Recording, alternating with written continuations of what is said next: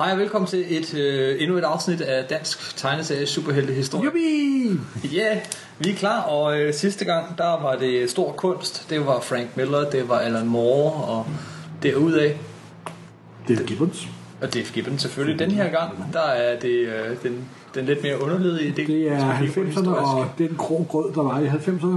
Det Jeg er, håber, det, jeg fornærmer nogen med denne udtalelse. det der er tegneserier fra den epoke, hvor at øh, Arnold Schwarzenegger var en lækker mand, og Pamela Anderson en lækker kvinde. Det er ikke... Okay, det var ikke mig, der var teenager var dengang. ikke- Det var dig. Nej, nej, nej, nej, nej.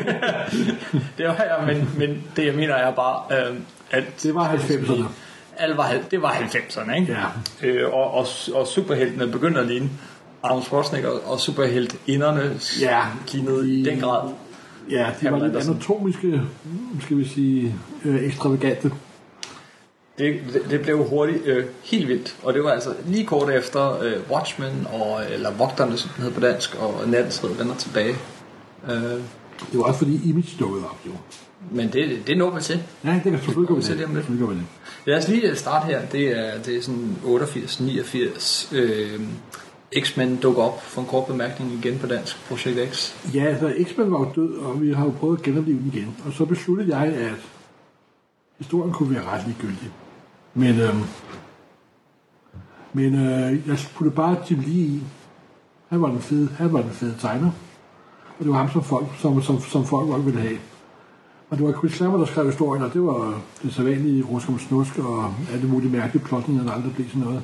Ja, Så, så jeg puttede konsekvent Jim Lee i, i et års tid, og så var Project X en stor succes de næste 10 år.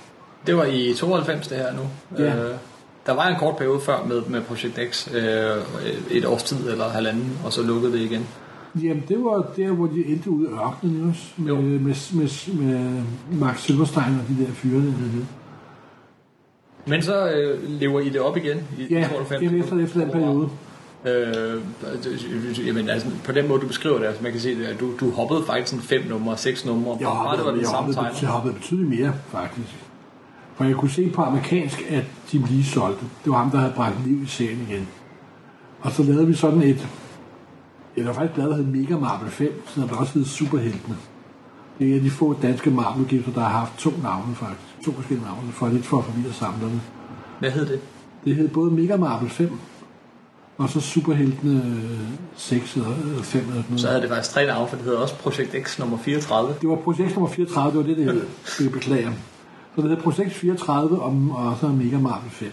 Det var det første nummer af Projekt X, jeg øh, selv var nede at købe. Ja, og det var der, hvor jeg startede med at putte lige i, og det startede jo lige midt i en kæmpe historie med Storm, der var blevet lille, og, Jeg var blevet et lille barn, ja. ja, og Gambit dukkede op, der ikke været hørt om ham før, det havde Chris Claremont bare heller ikke, men det afholdt jo ikke manden for at skrive en masse. Det var en af de næste numre, ja.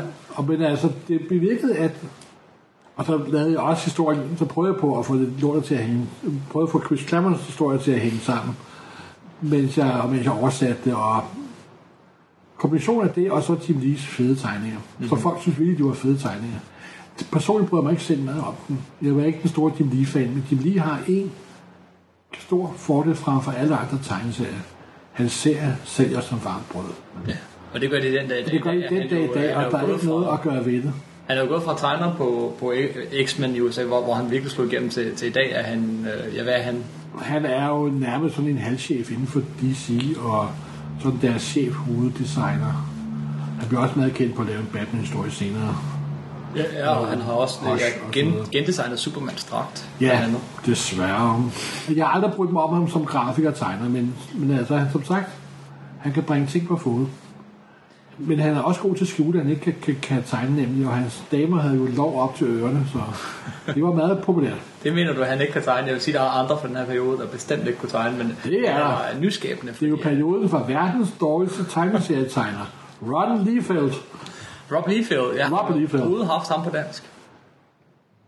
i meget små mængder, og det skyldes kun, at jeg havde ham. Men Men før vi når til Rob Liefeld, så kan man måske også lige sådan gå bag kulisserne. Ja. Øh, og sådan her, øh, hvordan, øh, hvordan er det at være på interpresse her i øh, omkring 1990? det var, at Michael altid ringede op og spurgte mig, hvor oversættelserne blev af. Så det er faktisk ikke en løgn, at jeg altid var, var bagud. Det var jeg altid. Men når de så få gange, hvor det ikke var, så var det simpelthen meget hyggeligt. Men det var ikke, det var kontorarbejde som så meget andet kontorarbejde. Og så sad vi, og en gang om året, så var der budgetmøde, om hvorvidt Marmor skulle udkomme eller ej. Og så var der en masse, nej, vi stopper i år, og vi går ned og hjem, og vi kan ikke klare, og bla bla bla bla. Og så er det altid, at vi udgav mellem 24 og 26 hæfter alligevel. Mm-hmm. Så var det 12 Project X og 12 Spider-Man, 12 æderkoppen. Og så pillede jeg frem, hvad der skulle bruges til historie til det, og så så Michael på dem i 10 sekunder og sagde, ja, det ser stort ud. Og så prøvede vi at få de andre nordiske lande til at mange ret, fordi det var, det var jo samtrykt. Det vil sige, at for at spare på pengene, så, og når, og når det er farvetryk, så kan et land ikke trykke det alene for at beholde en nogenlunde fornuftig pris. Så det vil sige, at det samme hæfte bliver trykt både til, til Finland og til Norge og til Sverige og til Danmark. Og så bare den sorte tekst, der bliver skiftet ud. Så det var dig, der øh, valgte øh, de her blade? Eller, eller? Ja, der, der var en, en lang overgang, hvor jeg bestemte, at jeg skulle være i hele Skandinavien. Og mange år senere fandt jeg også ud af, at de også havde oversat mine Marvel klubber og kaldte mig for Marvel Morten Sverige og sådan noget. Det var jeg overhovedet ikke klar over. Så, så nogle gange der svend, svensker op, der også kender Marvel Morten, så kigger jeg på dem fuldstændig for forvirret. Så, så det blev bare oversat? Det blev bare oversat. Og hvordan var det? Var der nogensinde nogle problemer med, med, med at, at blive enige sådan, om, hvad der skulle komme? Ja, lidt. Der var også, at der var nogle forskellige... Øh, der var noget med, at der kun kom seks numre af Project X på, på finsk. Men de seks numre skulle så passe sammen med de 12 numre, der kom på svensk. så nogle af de 12 numre skulle være... Man skulle både kunne læse de seks numre og forstå, hvad der skete, og læse de 12 numre og forstå, hvad der skete.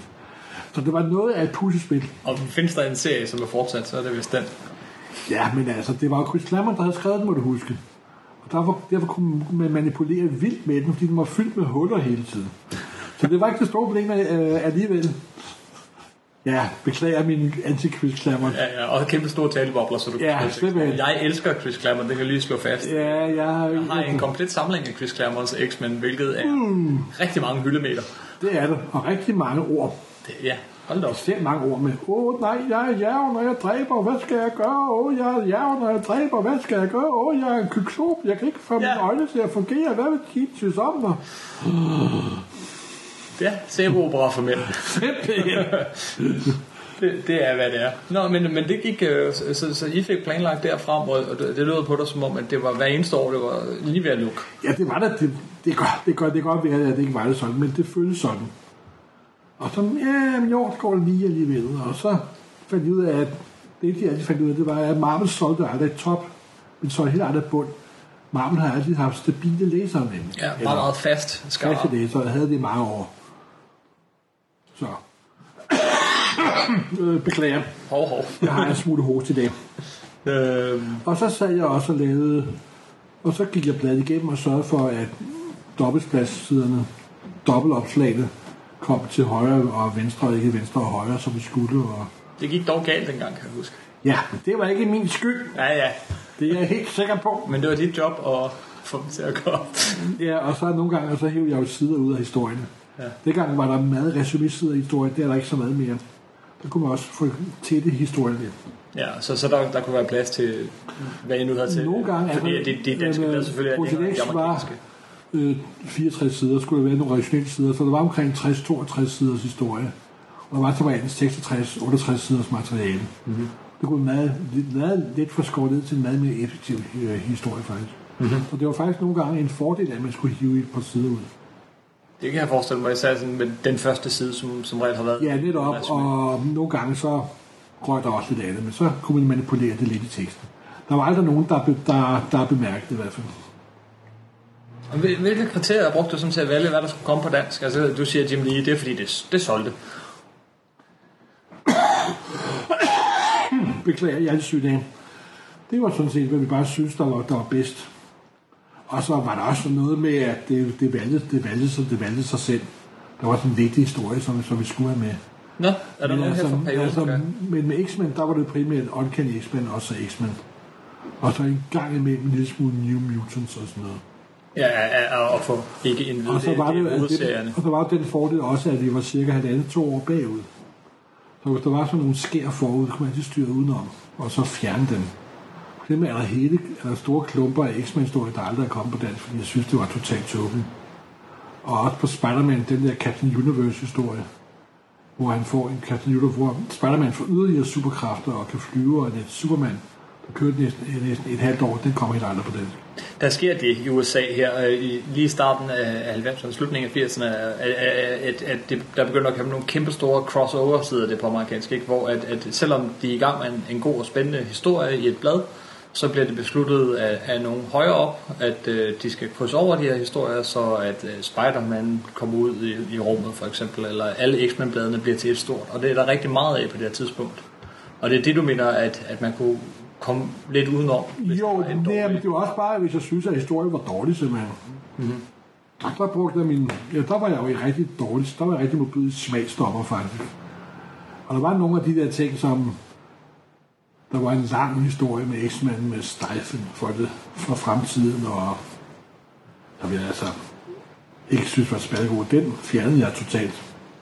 Men X-Men blev en rigtig fin serie her. Altså den havde, som du sagde, øh, den havde været nede, den havde været, øh, den, den kunne slet ikke sælge godt nok. Så kom den igen i 92 og endte med faktisk at overhale Æderkoppen. Jamen, det bliver en utrolig stabil serie, og øhm, det var Tim Lees skyld. Det, det var det. Simpelthen. Og I gik fra, øh, fra øh, de første numre, var jo ikke rent X-Men, det var faktisk X-Men, Punisher og Wolverine, men det gik ret hurtigt over til at blive tykkere og tykkere hæfter. Det, det, Det bliver, 100 det, det sider. bliver 68 sider, og så 100 sider til sidst. Ja, og, og, og en gang hver tredje uge på, en, på et tidspunkt, er det rigtigt? Ja, jeg tror du mere, at At det- kom, der, det, det kom hver anden måned med 100 sider. Ja, det er rigtigt. Det kom jeg på, i forskellige perioder Ja. hver måned, og nogle gange hver anden Men så kom der også en del sådan specialudgivelser Ja, og tykkehæfter. Vi lavede nok det mest populære X-Men-hæfte, vi nogensinde lavet, det der Magnetos hævn. Hvor jeg tog en øh, Wolverine-historie og en øh, X-Men-historie, der så fyldte mere på amerikansk, men så skar jeg dem ned til at blive ret koncentreret. Mm-hmm. Og det handler grundlæggende om, at Magneto han fjerner Wolverines adamantium-skelet. Så han er ved at dø, og så vokser hans naturlige skelet ud. ja, og, ja. Og Og det var en historie, der virkelig var godt tegnet og også godt skrevet. Hvem, øh, sk- øh, hvem skrev den? Det gjorde Claremont. Men Ja, det var også Claremont. Hvem tegnede? Det var Kubelbrødrene, Nå ja. Og de kom med sådan en speciel hæfte, der hed Magnetos hævn, og det snakker folk stadig om. Uh, ja, Magnetos hævn. Og Det er fra 1995. så vidt jeg husker. Øh. Øh. Jeg kan huske, at der var sådan et, øh, sådan et citat fra en gammel græsdigter, som jeg så selv må sidde og oversætte. Det synes jeg var vældig sjovt. Og det var faktisk et hæfter, jeg også gjorde mig lidt, lidt mere umage med, faktisk. Mm-hmm. Må jeg ærligt indrømme. Der er flot forside, så vil jeg huske med, Ja, med det er- flot forside. Det er de hæfter, som jeg er mest øh, glad for, der er blevet, der er blevet udgivet. Ja, men uh, øh, Claremont, han var virkelig god. Altså, han er kendt for de lange historier, men han var faktisk rigtig god til at lave de korte, afsluttede, altså øh, et nummer. Men Klammer var jo en skide god forfatter i virkeligheden, men han blev bare for meget, og der var ikke nogen, der kunne styre ham. Fordi jeg husker, da Klammer dukkede op første gang, der var han en virkelig et frisk pust. Altså stærke kvindelige figurer og dynamikhistorier, og de var gennemtænkte. Og jeg ser, han samarbejdede med John Byrne selvfølgelig. Ligesom John Byrne gik sin egen vegne efter at de skældte, så gik Klammer også sin egen vegne. Og det var desværre sådan, at han... Det var sådan, der er ikke nogen, der, som, som der kunne styre ham. Han fik lov til at gøre lige, hvad han havde lyst til. Mm-hmm. Og han kunne godt lide at introducere sådan tre fire nye mutanter i hver historie, og løse plotten i alle mulige mærkelige vegne. Og jeg, jeg mener, om, jeg, i mine øjne bliver jeg sådan lidt, lidt af en kliché på sig selv.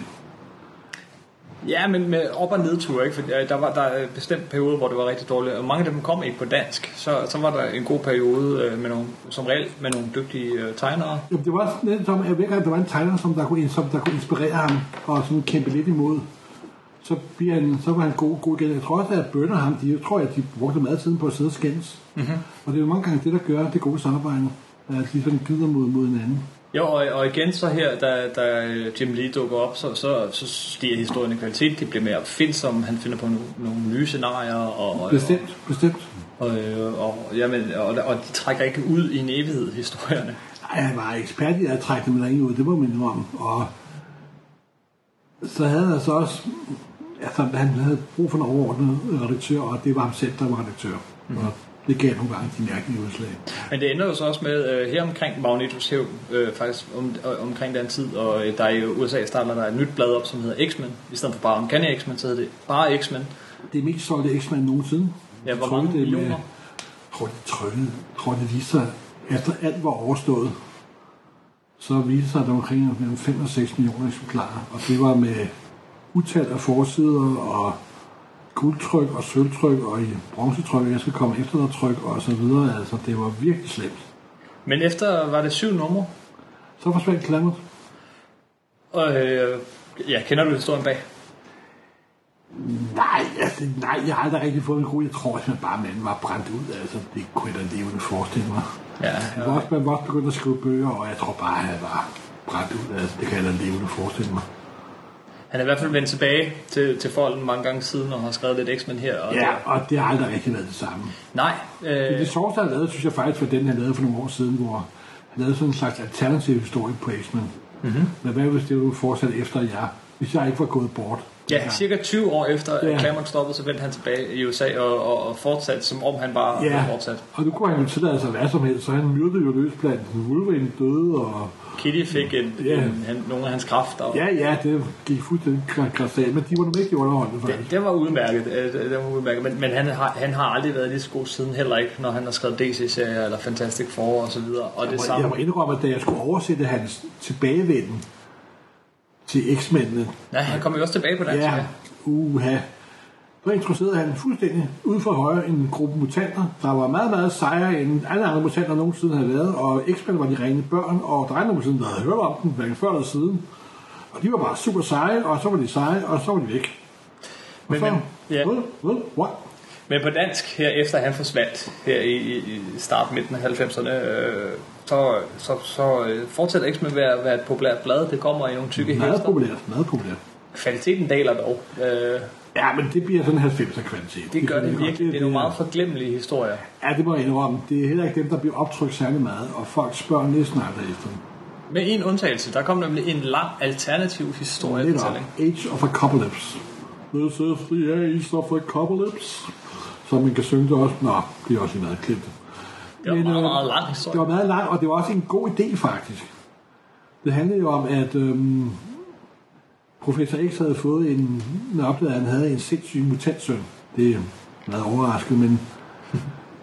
Og han rejste tilbage i tiden for at prøve at hjælpe sin far, for at gøre noget ved ham der Magneto. Så kommer han til at slå sin far ihjel i stedet for. Og så opstår der et alternativt univers, hvor øh, professor X døde tidligt. Og så får en, en øh, mutant, der hedder Ac- øh, Acropolis. Han overtager så totalt magten over hele jorden. Og så er det sådan en verden, dyster, meget voldelig verden, hvor mutanterne hersker uindskrænket. Og det er jo sådan en slags mutant-diktatur. Mutant-diktatur. Ja, i USA der, der øh, lukkede for en periode alle øh, X-Men-bladene, og så fik de nye titler, og det Jeg var rigtig husker, gimmick. øh, min salige chef og Rolf for Søren dengang, de troede jo, at de sådan sendte brev ud til alle deres abonnenter med, nu skifter alle mutanttitlerne til nye numre, og I må starte forfra, og jeg hørte, det var kun 5-6 numre. Nej, men det kunne jeg ikke være sikker på, og så videre, så videre. Jeg var ved at dø og grin, kan jeg huske. Men altså, for at se et halvt år, så var det et helt andet univers, hvor alle mutanterne befandt sig i. Og hvordan øh, var det at omskabe det til dansk? Det var en kæmpe Det var bare at koge det ned. Men jeg tog X-Men'ene, Uncanny X-Men, og så tog vi New Mutants, Generation X, som den hed, da den var over i uh, Ace of Apocalypse, og så Wolverine. Ja, altså, ja, der kom et tykt hæfte med den her alternative Wolverine. Ja, og, og verden blev lavet om lige præcis det øjeblik, hvor han kører sin tredje finger lige op i hjernen på Sabretooth. Der kan snakke om cliffhanger. Ja, det var, ikke, det, var- det var virkelig, det var faktisk, det var faktisk ret sejt. Og så, efter halvt år, så blev det hele lavet tilbage igen, men med visse forandringer. Ja, det, det, det, det, den der historie havde stadig effekter Ja. ja. bagefter. Hvordan, hvordan tog det danske læsere imod den historie? Jeg tror, at de var rimelig be- begejstrede for. Og det er jo også viser, at de vender tilbage til den igen og igen og igen. De havde 20 års jubilæum, og Jamen, det er jo også, det, kan man sige, en af de, de gode, eller som særlige af de der 90'er begivenheder. Jamen, jeg var på det tidspunkt, var jeg jo så lidt placeret over for tegneserie superhelte. Det var sådan en periode, hvor jeg ikke læste så mange superhelte, desværre må jeg nok indrømme. For mig var det bare sådan, åh, hvad finder de nu på, og så videre, så videre. Men sådan lidt retrospektivt, der kan jeg godt se, at det faktisk var ok. Der var også, det var jo perioden efter Claremont, og de skulle vise, at de også kunne noget uden Claremont, som havde skrevet X-Men i 20 år. Og noget af det sjove er, at de forfattere og tegnere, der dukker op i den her serie, er nogen, som var ikke særlig kendte dengang, men man vil kende i dag. Det er Mark Waid, som lavede Daredevil. Det er Jeff Loeb, som i dag kører Marvels øh, tv-afdeling og så videre. Det, det er nogle rigtig store navne, som, som får lov at lave historie. ja, det, var, det var, har du faktisk ret i. Mark Waid, han er jo meget sjov forfatter, fordi han lavede jo også gode ting for DC, Kingdom Come. Men ja, de få tegneserieforfattere, som jeg kender, der kan gå fra den ene yderlighed til den anden. Et øjeblik kan han lave verdens dårligste serie. Og så går der halvt år, så laver han en af verdens bedste serier, og han er utrolig svingende kvalitet. Kingdom Come er en, en bog, der kommer på dansk mange år senere end, end ja. er nu. Men, øh, Og det handler om de, de serier, den kan vi omtale, når vi kan nå frem til når, når vi når dertil, ikke? Ja. Ja men, men, men, og X-Men fortsætter, og, og det bliver, det bliver det, det er udmærket, det bliver faktisk dårligere og dårligere, indtil den dør. Altså, jeg må indrømme, altså, for eksempel, øh, Ace of Comedy springer sådan et beast, der kommer fra en parallel verden, ond beast frem, og det der er meget sjovt, men historien hænger ikke rigtig sammen, og de skifter tegnere hele tiden, og det bliver, og så kommer der den her stil, som mange folk, der begynder til at blive sådan lidt marginaliseret i, i så tegnestilen. For en periode i hvert fald, ja. Og det er der mange læse, altså personligt synes jeg, det var vældig rart faktisk, fordi jeg kunne meget godt lide den lidt animerede stil. Den lidt karikerede stil, men der var mange, der stod totalt af på den. Men altså, bladet blev ved med at komme. Og så kom der jo, og så havde det jo, som alle andre blade, en periode efter den anden. Så, men altså, som du selv siger, det var forklemmelige historier. Det er Ja. det bedste måde, måde at udtrykke det på, tror jeg. Øh, ja, og det, det er noget, i hvert fald efter min mening, aldrig helt op øh, på, på, øh, på den, det niveau af et intensitet og, og Nej, nej, nej, nej, nej, det, måske det tager det først her for nylig de sidste par år, at der er Jo, men det er så efter det lukkede. Ja, ja, ja, ja, ja. Det kan jeg ikke, øh, det, det var, det var Nej, så vil sige, ikke en X-Man blad lukket på dansk. Der kom der øh, øh, Grant Morrison. det er rigtigt. Øh, Quietly-perioden. Ja, den tager vi næste gang. Det tager vi, det er, det er en helt anden Der periode. var Det var, det var, bip. en, det var en værdig svalesang, vil jeg sige. Den må vi have med næste gang. Øh, men øh, nok- om X-Men, Projekt X for denne gang. Øh, øh, øh, det, der, den kastede jo også nogle, øh, nogle andre serier, altså som Wolverine. Han blev enormt populær på dansk. Jævn. Ja, han fik sit eget blad, faktisk. Ja. Ja. det var også nogle, nogle 100 siders klumper. 100 mindst. 100 Ja. sider, ikke? Jeg tror, jeg havde lavet et på 120 engang. Eller noget. Det var helt vildt. Hvad, hvad var det for noget materiale? Var det godt? Ja, det var kubelbrødrene igen. Og der var gang inden. Det var vold fra side 1 til side, side 7 og så videre. Så det var...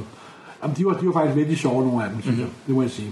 Ja, han fik en del blad også øh, på øh, et 52 siders blad i en periode. Ja, når man, altså, Wolverine er populær og har altid været populær. Ja. Men en bestialsk, sindssyg masse motor, der kan man aldrig tage fejl af. Han var mere populær end uh, Punisher, som også dukkede op i det her X-Men-blad. Øh, Ja, men Punisher er jo sådan meget sådan selvteksttypen, og det ligger altså ikke rigtig til den danske kar- kar- karakter. nej, Wolverine han har alligevel haft nogle gode forfattere ind over sig, som, som har løftet karakteren. Ja, så er der også en, så er der også en sjov figur, og hvad skete der i hans, hvad skete der i hans fortid og så videre.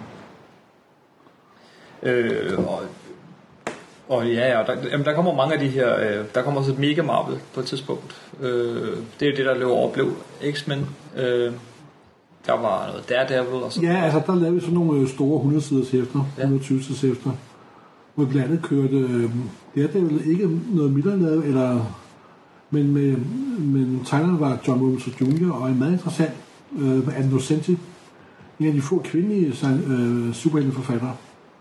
Det var faktisk nogle ganske udmærkede historier, og det var nogle rigtig mærkelige, skæve historier, hun lavede. Sådan med Bloody Mary dukket op, og som var en, ja, det ligner selvfølgelig en elektrakopi, en kvindelig sindssyg masse øh, assassin.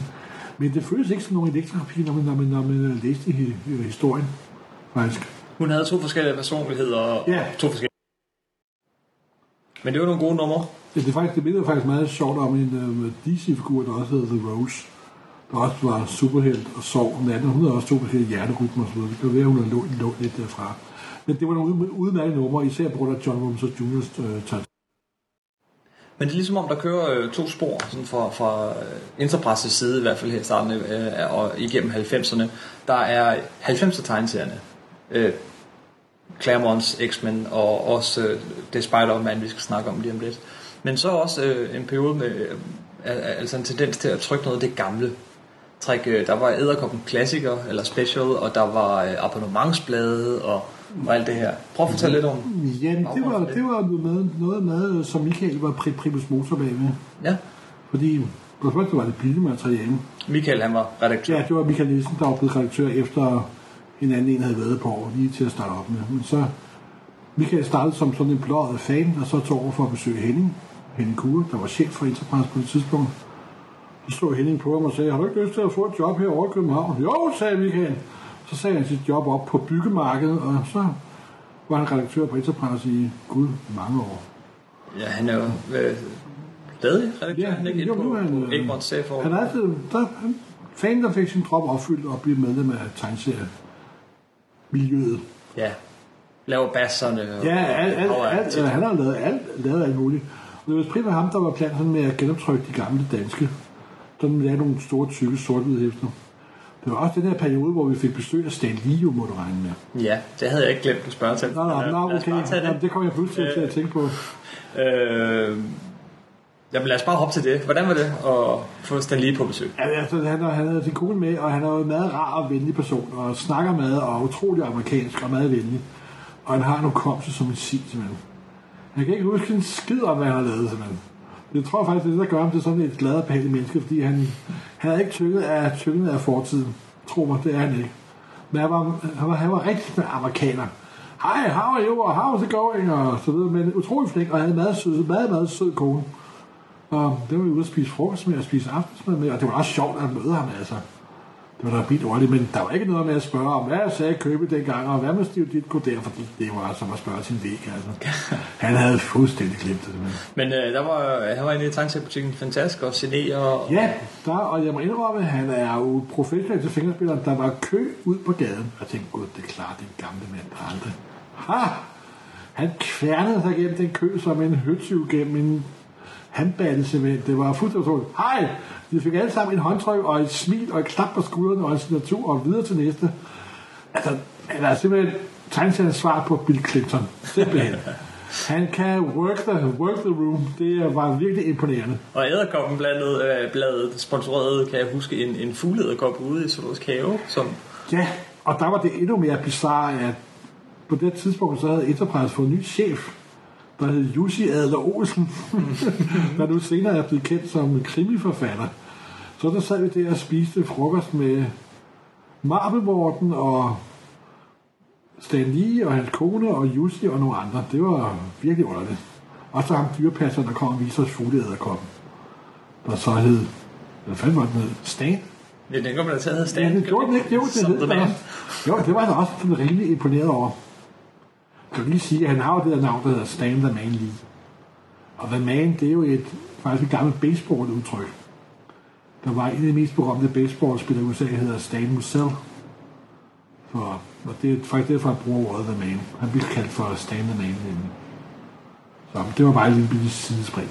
Men øh, I sad til en frokost, siger du, Jussi Adler Olsen. Ja, og, og mig og den lige, og så skal vi hen og suppe æderkop bagefter. Så det var virkelig underligt. Jeg tror, det var det palme, palmehaven, jeg ved.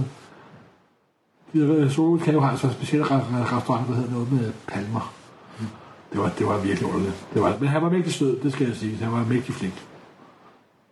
Ja, og øh, Og han har garanteret glemt alt om det var 24 timer efter. det har han ikke, fordi han skrev et, øh, et forord til, øh, til jeres 25-års jubilæumsudgivelse, som kom et par år efter. Ja, jeg er sikker på, at hvis du analyserer det forår, så er det alle de andre forår, han nogensinde har skrevet. Det var skønt at møde. Ja, jamen, det er nok ligesom Bill Clinton. Han er, jamen, han er Bill Clinton, det er han altså.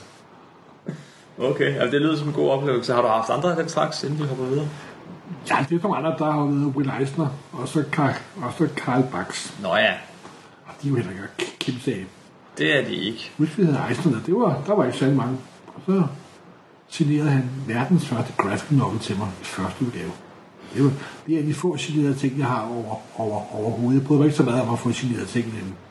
Men der kunne jeg lige ikke dybere, nok, Will Eisner var der. Han var jo alligevel stor. Altså for mig, der er jo de tre store i mine øjne. Det er jo Kirby, Karl Barks og Will Eisner. Det er sådan amerikansk tegneseries tre, tre store søjler, simpelthen. Så. Men jeg mødte to af dem. Jeg mødte aldrig Jack Kirby. Det er jeg faktisk ked af, men det er der ikke noget ved. Tilbage til, Ja. til 90'erne. Øhm, Æderkoppen. Lad os snakke lidt om ham. Ja, det var jo to navne, der prægede æderkoppen i 90'erne. Mark Farland og Erik Larsen. Ja, Og Mark Farland, han dukkede jo op lige omkring, da Krybe dukkede op første gang. Han kom ind på nummer 40. Og så i og med, at krybet blev populært, Venom, som man også hed, det var Æderkoppens symbiotiske dragt, der nu var blevet skurk, havde overtaget Eddie Bock, som en journalist, der var røget i unåde på grund af hans dårlige journalistiske virksomhed. Tjekkede ikke sine kilder og den slags ting. Puha, som er journalister. Ja. Og, øh, og så i og med, at øh, krybet blev populær, så blev McFarlane også populær. Han blev faktisk meget, meget populær. Faktisk så populær, så er han nærmest blevet mere populær i nederkoppen. og fik lov til at starte sit eget blad, der hed Spider-Man bare. Der også solgte i utrolige mængder i 90'erne. Med også utallige forsider osv. osv. Og desværre lod de også McFarlane skrive historien. ja, det var sådan en fejl måske. For tro mig, hvis, du, hvis jeg på nogen måde har udtalt mig negativt omkring Chris Claremont, så er det for intet at regne med det elendige, usammenhængende gang bag, som, Chris, som McFarlane skrev som en såkaldt historie. Som du så øh, valgte at udgive på dansk. Ja, det blev udgivet på dansk med stort stykke hæfte. Men jeg tror nok, McFarlane havde det svært ved at kunne genkende teksten visse steder, fordi jeg lavede uhæmmet om på den. Simpelthen. Er det rigtigt? Simpelthen, der kunne jeg simpelthen ikke tåle det, det var ikke til at holde ud, altså. Det var, det var så usammenhængende og crappet og tåbelig dialog, og så for eksempel så er der sådan en scene, hvor der går to mænd og diskuterer en avisartikel, der intet har med historien at gøre. Hvor de to børsmænd diskuterer sexannoncer. Det har jeg synes var enormt provokerende. Jeg om, så det handlede om, at de to mennesker faktisk gik og diskuterede det, der foregik i historien, så folk kunne følge med og sådan noget. Forfatter er han ikke. Han var en dyg, dygtig tegner, hvis- man, hvis man kunne lide det, men forfatter var han bestemt ikke. Mest kendt tror jeg for, øh, for Æderkoppens net, som han laver på en ny måde, og så for at han gør øh, masken anderledes. Han Ja, gør, enormt store øjne. Ja, han og så har han det der underlige net, der ligner sådan nogle klumpede gummimasse, der kommer ud og sådan noget. ligesom, ligesom Jim Lee øh, har han enormt mange detaljer i sin, sin tegning. Ja. Og det er det, der bliver populært her. Ja, jeg mener om, altså han havde også en vis dynamik, når han kunne styre sig. Ja, det er det andet, dynamitten. Ja, der var vildt dynamik i noget af det, men uh, der kommer jo også en periode, hvor der ikke var, hvor kvaliteten var, var i bund. Så han kunne virkelig stråle. Ja. sige. Ja, men der, der, kommer, der kommer i hvert fald noget energi i tegneserierne. Ja, og jeg må indrømme, men hans efterfølger sådan på Spider-Man, det var Erik Larsen. Som var... Øh, som der på mange måder mindede lidt om øh, McFarlane, øh, men jeg kunne faktisk bedre lide Erik Larsen, fordi han var endnu mere sådan øh, cartoony i det. Grove streger, og det var ikke en specielt smuk tegnet, det var det ikke. Men det var en utrolig energi, det var det altså virkelig. Og de var ikke sjove, mange af hans historier. Så øh, det jeg faktisk nød mest at oversætte, det var faktisk, når der var Erik Larsen i, i bladet. Det må jeg indrømme som på, på nogle måder sådan førte historien tilbage til det grundlæggende med, det- med skurke og de gamle skurke. Ja, og Spider-Man og Mary Jane, og jeg ved ikke, det, det var... Men altså, det var også meget, meget 90, jeg tror ikke, det var gået den dag i dag. Men det havde helt sin egen charme, det havde det, havde, det havde virkelig. Og det er også med ham, øh, at de når til nummer 100 på dansk. Ja, det er det. Hvor han møder The Sinister Six i en ny udgave. Og... Altså seks af, af Spider-Mans klassiske Ja, det er Sandman og Dr. Octopus og, det, og Elektro og alt det der. Der kommer så en ny udgave af dem. Og så lavede vi også for første gang, på dansk tror jeg nok, øh, forskellige numre, øh, med forskellige forsider. Ja. Var det ikke nummer 105, der havde forskellige? Var Jo, jeg tror også, nummer 100 havde forskellige forsider. Okay. Og så da nummer 105 kom, det var også en ny jubilæum, så lavede vi tre forskellige forsider på nummer 105. Hvorfor var nummer 105 et jubilæum? Det var noget med, var det ikke 30 år eller sådan noget? Nej, det, det skal nok Det passe. kan jeg sgu dårligt huske. Okay, der kom endnu et jubilæum, fordi kort efter lavede nummer ring om, og så havde vi Spider-Man nummer, eller Æderkop nummer 200. Ja, Det var forholdsvis kort efter nummer 100. Ja, der var der masse jubilæum klumpet sammen på det tidspunkt der. Jeg kan faktisk ikke rigtig, rigtig huske på grund af hvad. Det må jeg ærlig om. Det lidt pinligt. Mm-hmm. Men det var Erik Larsen, og det var, jeg tror også folk holdt meget af. Men altså, så kom der også en del special. Vi lavede også øh, æderkoppen special. Som var de der, øh, en, en fortsættelse af de æderkoppen hæfter. Ja, Eller- og hvor der også kom både nyt og gammelt materiale i. Og lavede også et, der hed æderkoppen ekstra, Ja, faktisk. med sådan Hvor der kørte meget med salg på schema tegninger. Og det var meget sådan en Green Goblin-historie, som der kørte det. Det var, Sad, sad på skema, ja. Det var Green Goblin og Norman Osborn og Harry Osborn og den der videreavlende. Det er ret sagt, Nor- ikke, ikke Norman Osborn, han var død på det her tidspunkt. Det var Harry Osborn, der så var blevet til den grønne knon med Green Goblin og hans kriminallighed. Og det handlede meget af de der 5-6 numre af Spider-Man Extra om. Og jeg ved, at det er en af dine store fortrydelser, det er, at, at, at det sidste nummer af Æderkoppen Ekstra ikke udkom. Ja, fordi vi havde fået på det tidspunkt, der var Jussi øh, væk som chef, og så havde vi fået en norsk chef. Og ham prøvede vi os ikke om, især fordi han stoppede det sidste nummer af Æderkoppen Ekstra, der skulle afslutte et kæmpe forløb. Det har jeg aldrig tilgivet ham. Jeg kan ikke huske, hvad han hedder. Men hadet er der stadigvæk. Nå, fred er med det. Men det er de få ting, der ærger mig, jeg aldrig har fået udgivet på dansk. Det og så en julehæfte. Ja, men, men det her nummer, der, der sker nemlig det, at, at Harry Osborn, Norman Osborns søn, den nye Green Goblin, han dør. Og ja. Det nummer får vi aldrig på dansk. Nej.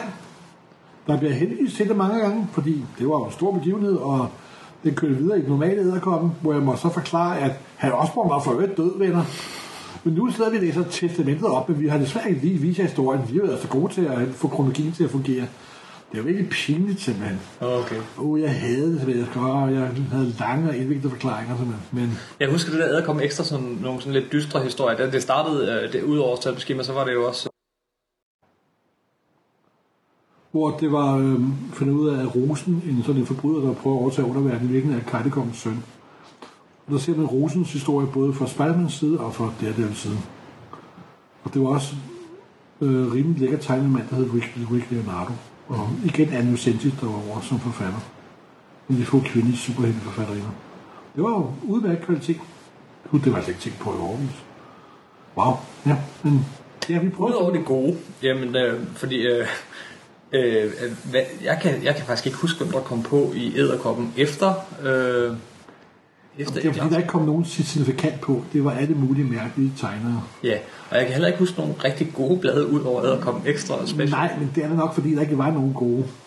Der var krybet.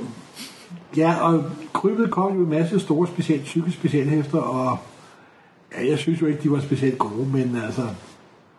Jeg fik meget begejstret læserbrev fra folk, der synes, det var simpelthen det fedeste, de nogensinde havde læst i hele deres liv.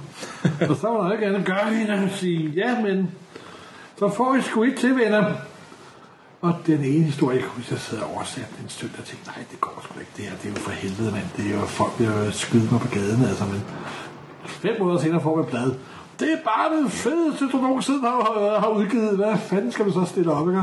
Der kom nogle stykker af, men de var Ja, rigtig tykke. og de var rimelig, de var super tykke, og historien var totalt land, og krybet hoppede rundt og sådan myrdede løs, og Ja, til sidst så sad jeg bare, jeg tror slet ikke, jeg læste teksten, jeg sad bare og fandt på en ny dialog hele tiden for at få tiden til at gå. Men altså, Hvor meget har du hørt for det der navn, Krybet? Det var Venom på, Ja. kendt fra Spider-Man 3-filmen blandt det, andet. det, var, det er et af de bedre oversættelsernavne, jeg har fundet på, synes jeg.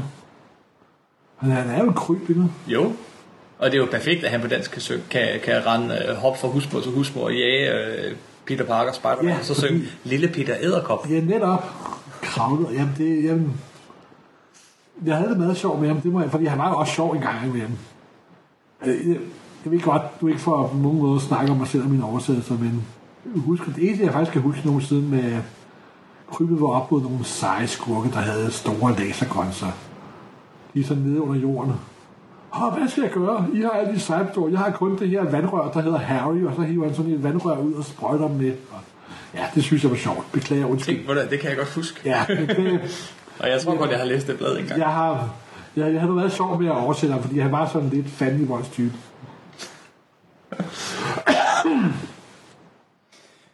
Øhm, så, øh, jamen i uh, Project X, som vi snakker om, så var den helt store historie der, det var Age of Apocalypse, øh, Apocalypse. Hvordan udtaler det? Hvad? Akropaly. Ja, udover den historie, så begynder de også at lave lange historier i æderkoppen. Det er ligesom om, at tegneserierne her i 90'erne begynder at gøre det, som tv-serierne gør 20 år efter, 15-20 år efter, nemlig lave længere og længere og længere historier. Jo, men og det er også fordi, at folk synes, at det var fedt at købe de her fede tykke hæfter. De, de solgte godt. Jamen, ikke engang de tykke hæfter, de fortsatte jo også. Øh, Nå jo. Jo, men det var det. Altså længere historie. Måske en langstrakt historie, kan man også sidde så og kalde det, fordi der er ikke rigtig altid, at der var indhold i den. Nogle gange forkortede jeg dem jo også ned. kan du komme på et eksempel fra æderkoppen? Ja, en lang det store eksempel på den lange historie, der blev meget, meget, meget, meget, meget, meget lang, er selvfølgelig klonsagaen. Og det skyldes også på, at det blev også for langt på amerikansk, så det indrømmer de også. Det var fordi, de skiftede redaktør midt inde i den. Hvad er klonsagaen? Hvad? Klonsagaen er, at da Gwen Stacy bliver dræbt af The Green Goblin. Altså hans første kæreste. Hans ikke hans første kæreste, det er Betty, Betty, Betty Brant. Okay, undskyld. Det var så. Ja, jeg men, mener, men, men, men, men en af hans... hans første store kærlighed. Ja. Blev så videre, så videre. bliver dræbt Og det kommer i et, ja, på dansk et sommerspecial eller sådan noget. Ja, ja. Også, øh, Det er det, du blev udgivet flere flere gange ja det, det, er en, det er en helt stor begivenhed, Der er hendes øh, David biologilærer, Warner, han bliver sindssyg, fordi han er også forelsket og tager en klon og laver en klonudgave af hende. Og så også viser sig også senere af Peter Parker. Han bliver til superskurken, der Jackal, mm-hmm. eller Jekyll, eller Chakalen. Og så en summa summarum er det, at der dukker pludselig en figur op, der siger, at han også er Peter Parker. Den historie, du fortæller nu, det er faktisk en historie, der foregår i 70'erne, som blev udgivet i et hæfte på dansk. På 100. Ja, der hedder Klonsagen. ja. Og det er så fortakten til, der dukkede Ben Parker jo ikke op. Der dukkede Parker Peter Parker. dukkede en klon op i- Ja, det var kun en Gwen Stacy-klon. Der var, der var også en klon af æderkoppen, de slogs, og han havnede i en skov. Nå, ja, men, og jeg glæder for, ja, han forvandt jo i skorsten, som han Ja, ja, brændte nummer 151. Og så cirka 20 Ja. år efter den historie, den lille, Ja. ja. faktisk lidt forglemmelig, men okay Ja. historie, lige pludselig så bygger fortsætter de den hele klonsagaen på det med, at klonen vender tilbage. Og at gøre en meget lang historie meget, meget kort, så ender det med, at Peter Parker finder ud af, at det er ham, der er klonen. Og Ben Riley, som han kaldte sig efter hans onkel, at han var den ægte Peter Parker. Og så var det det ikke alligevel til sidst, for det lavede vi om i sidste øjeblik. Så det viser, at endte, efter et par års total forvirring endte med, at et, Ben Reilly døde, Peter Parker vendte tilbage og fik sine kræfter, og Norman Osborn dukkede op, op, op igen, og viser at være manden bag det hele. Men det var cirka to og et halvt års total forvirring på dansk. på dansk, og på amerikansk. Og der valgte jeg på dansk at forkorte det noget med. Blandt andet er der et eksempel inde i sådan, til står med at være færdig, hvor Spider-Man kravler op ad en mur. Og så kravler han ned igen bagefter og tænker lidt over situationen og så videre. Og mellem de to sider, der var der på amerikansk 17 hæfter. Så blev jeg bare fjernet fuldstændig. Zip. Og der var ikke en kæft, der lagde mærke til det, simpelthen. Det var det, der hedder maximum clonage. Og det var et kaos af kloner og subplots og ligegyldigheder og så videre, så videre.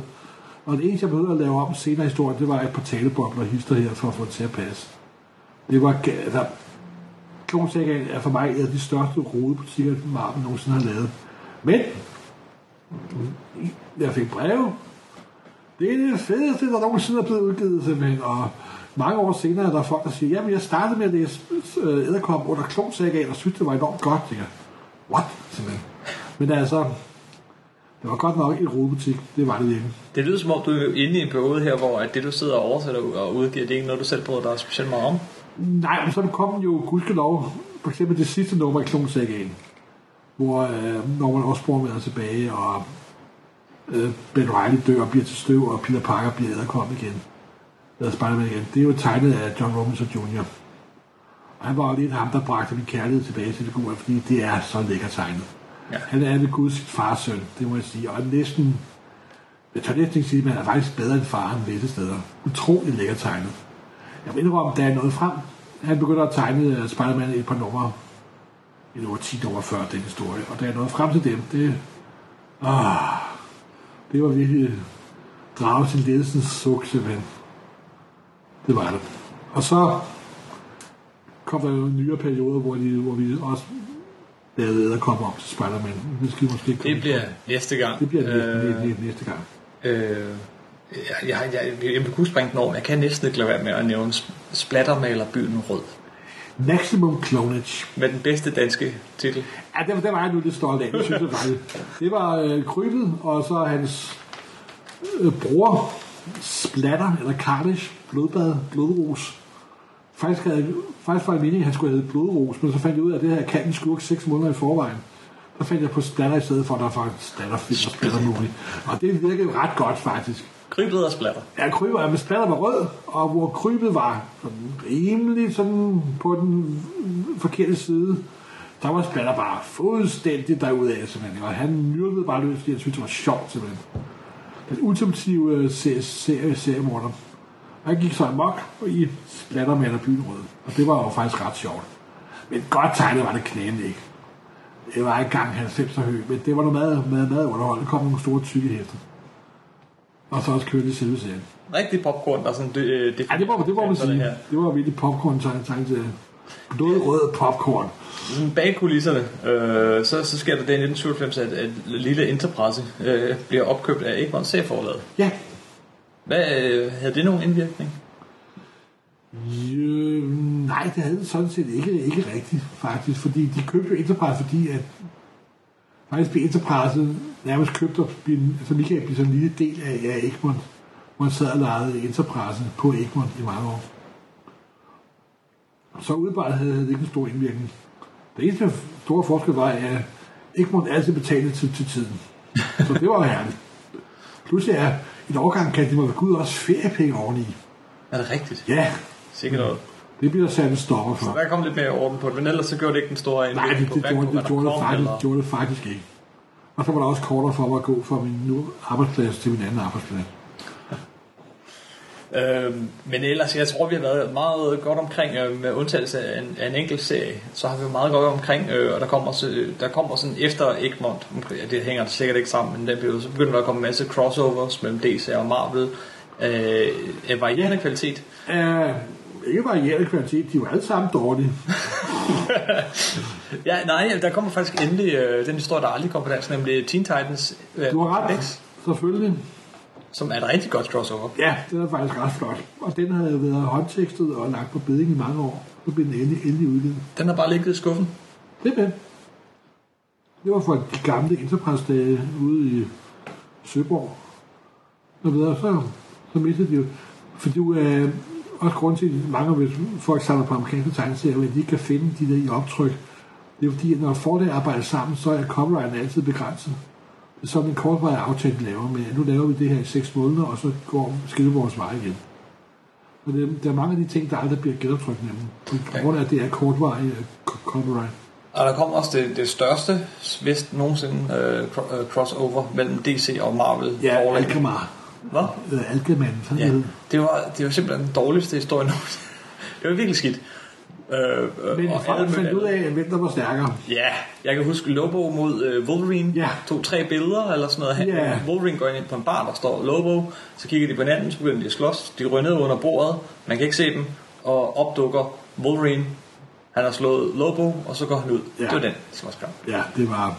Det, det sjoveste ved det var faktisk, at de i måned udgav sådan nogle enkelte hæfter af ting, hvor det var Superman og hvor det var Marvel og universet, der var smeltet sammen. Det er rigtigt, men det fik vi jo aldrig på dansk. Men Nej, nej, men det, var- det var det Ja. eneste, det var det eneste mor, mor, morsomme det, og der var David Gibbons og Burton lavet et nummer af serier, der aldrig ville komme før eller senere, og, men det var kun fanhysteri, og det var noget lort. Det var, Ja, ja, og det var kort fortalt sådan, hvor man, at- Wolverine og Batman blev til én figur. der er Dark Superman og Captain America blive til en anden. Og Ja, Super Soldier. Eller Super Soldier, og ja, det, ja, det var noget værre. Altså, er det Gud heller aldrig bider i tryk. Det er, det, det er noget lort. Det er,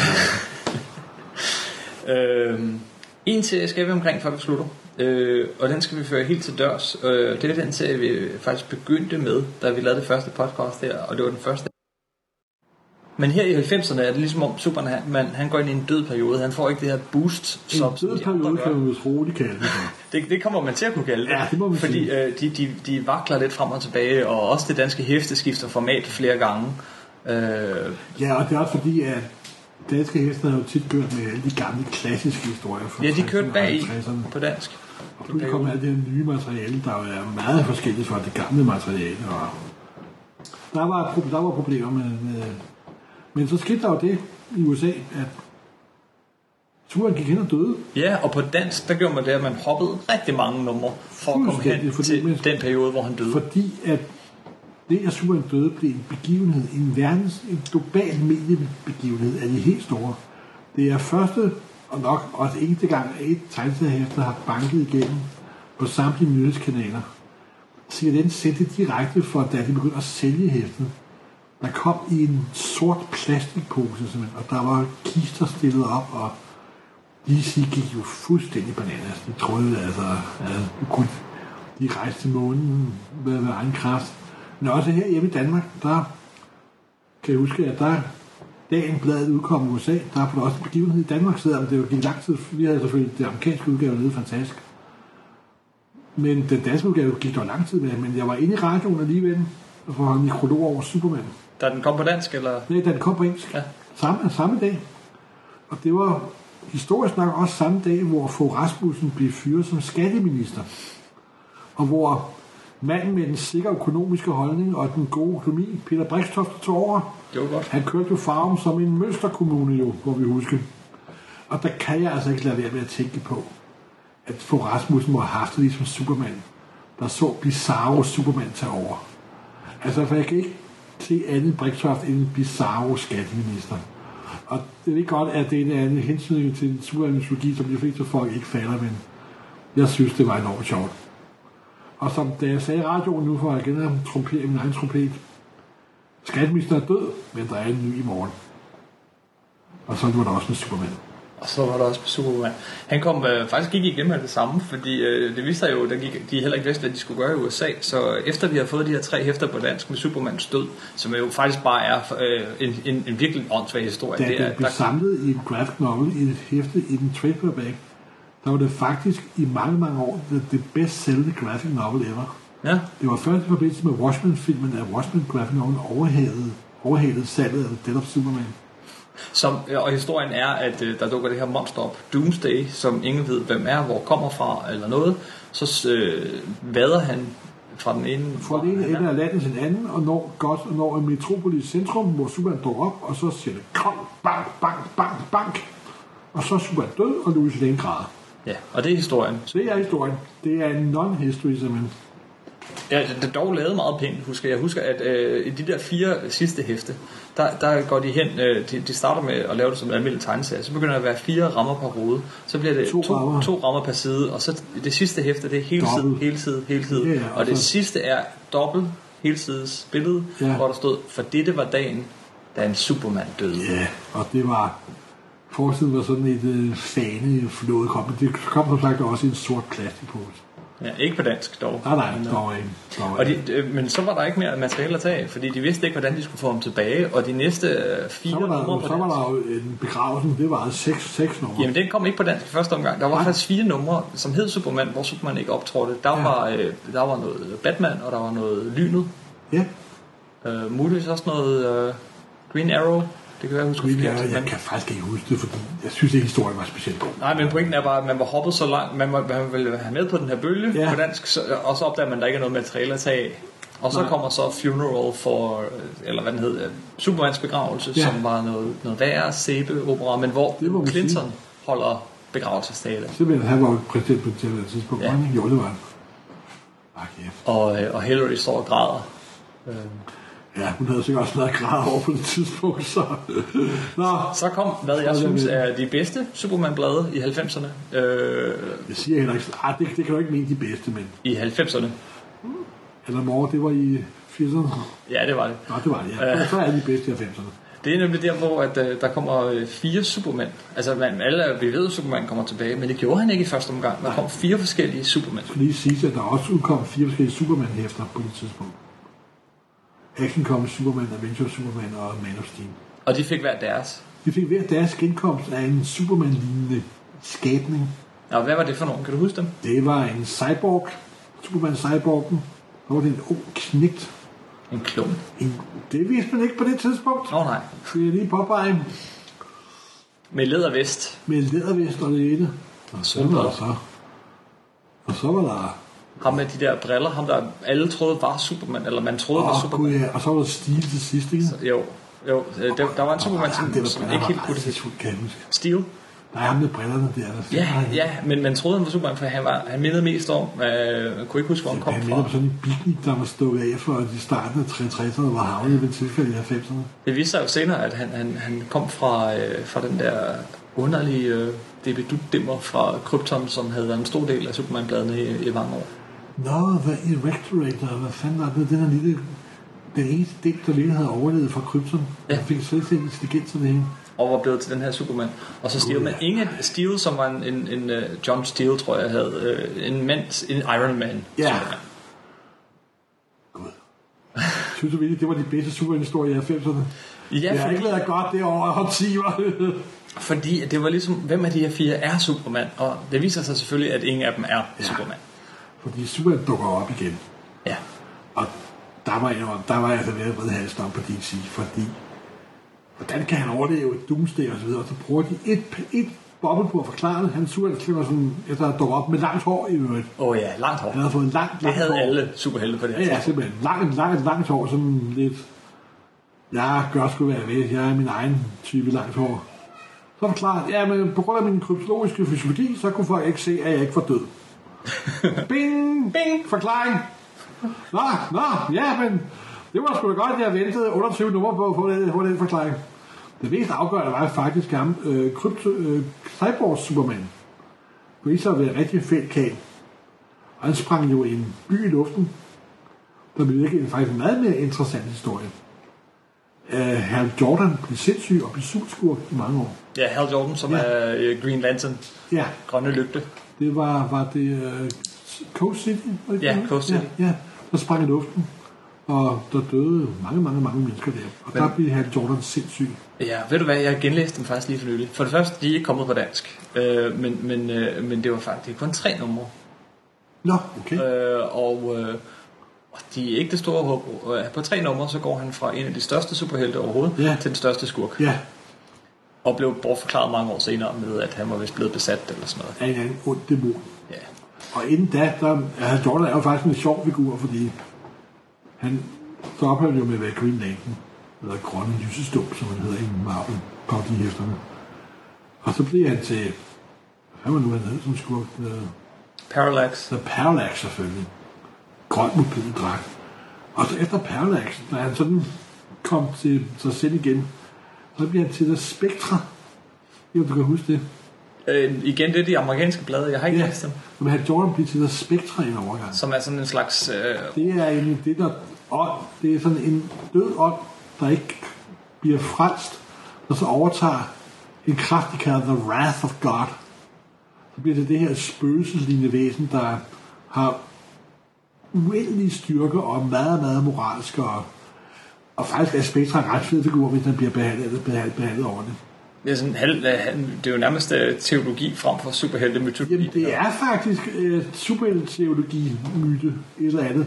Og der var en forfatter, der forberedte på, altså, når Wrath of God blev fremsat, den, den gamle testamentlige Gud, og den sådan, Gemora, væk med den. Mm-hmm. Nå, der er for mange mennesker. Lad os få en flod her. Lad os få noget oversvømmelse, for at få fjerne nogle folk og sådan noget. Ikke sådan den mere wishy-washy Gud.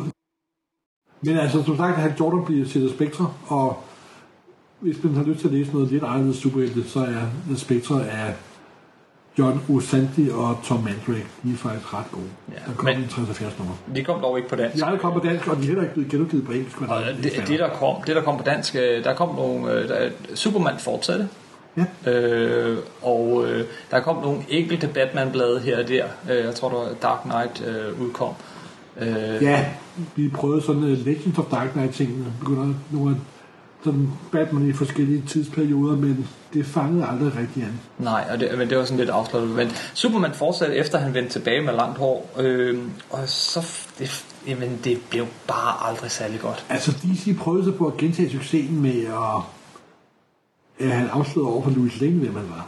Og så håbede de jo, at der kom samme medieovervågenhed som da han døde. Men et, de var, medier var ikke interessante. To, det var da Bush, den ældre, besluttede at, starte angrebet mod øhm, Irak og så videre. Så Så, så det blev lidt overskyldt. det forsvandt. Så, så gjorde de så noget andet. Ja, så gjorde de Og noget så blev de gift, Nemlig, og det var også lidt. Og så blev de gift, og det var heller ikke en stor succes for at sige det pænt. Faktisk blev serien noget flad bag- bagefter. var det før eller efter, at Spider-Man var blevet gift? Det var efter.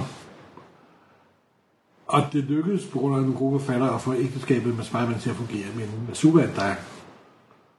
Åh, det var, Se, det var en ret ligegyldig historie. Ja, og Superman er sikkert en svær figur at skrive, fordi han, Han er en meget, meget svær figur at skrive, og, men jeg må indrømme, at jeg tror, jeg læste nogle af historierne, men jeg kan faktisk ikke huske nogen. De hænger slet ved. Nej, det blev noget værd skidt, og det gik jo heller ikke værre end, og, øh, bedre, eller hvad siger man, det endte med, at Superman-bladet, det lukkede. På dansk. Det skete i 1999, det sidste nummer af Superman. Og det er jo faktisk slutningen på en, en meget lang epoke, fordi Superman var det eneste blad, der har været siden begyndelsen. Ja. Og det er også med at være slutningen på 1000, så det passer meget. Ja, men så er det måske også slutningen på det her podcast. Det håber jeg får ellers til at hoste af mig selv igen. Næste gang, øh, bare lige for at lave en cliffhanger. Næste gang, øh, så, sker der, så sker der lidt forskellige ting. Dels så kommer der en ny bølge, en ny energi i de her øh, superhelte-tegneserier. Der kommer noget rigtig godt materiale. Vi får øh, Bendis, og, øh, og vi får, øh, får X-Men-filmen i biografen, som også øh, ligesom giver ny vitalitet til, til genren, og øh, X-Men bliver også godt igen. Du bliver til gengæld rigtig, rigtig træt af at, at oversætte tegneserier. Ja, jeg kommer ind i min mørke periode, må jeg indrømme. Så lad os tage øh, de gode tegneserier og Marvel Mortens mørke periode Marvel Mortens mørke periode, ja. Vi ses næste gang. Ja, hej.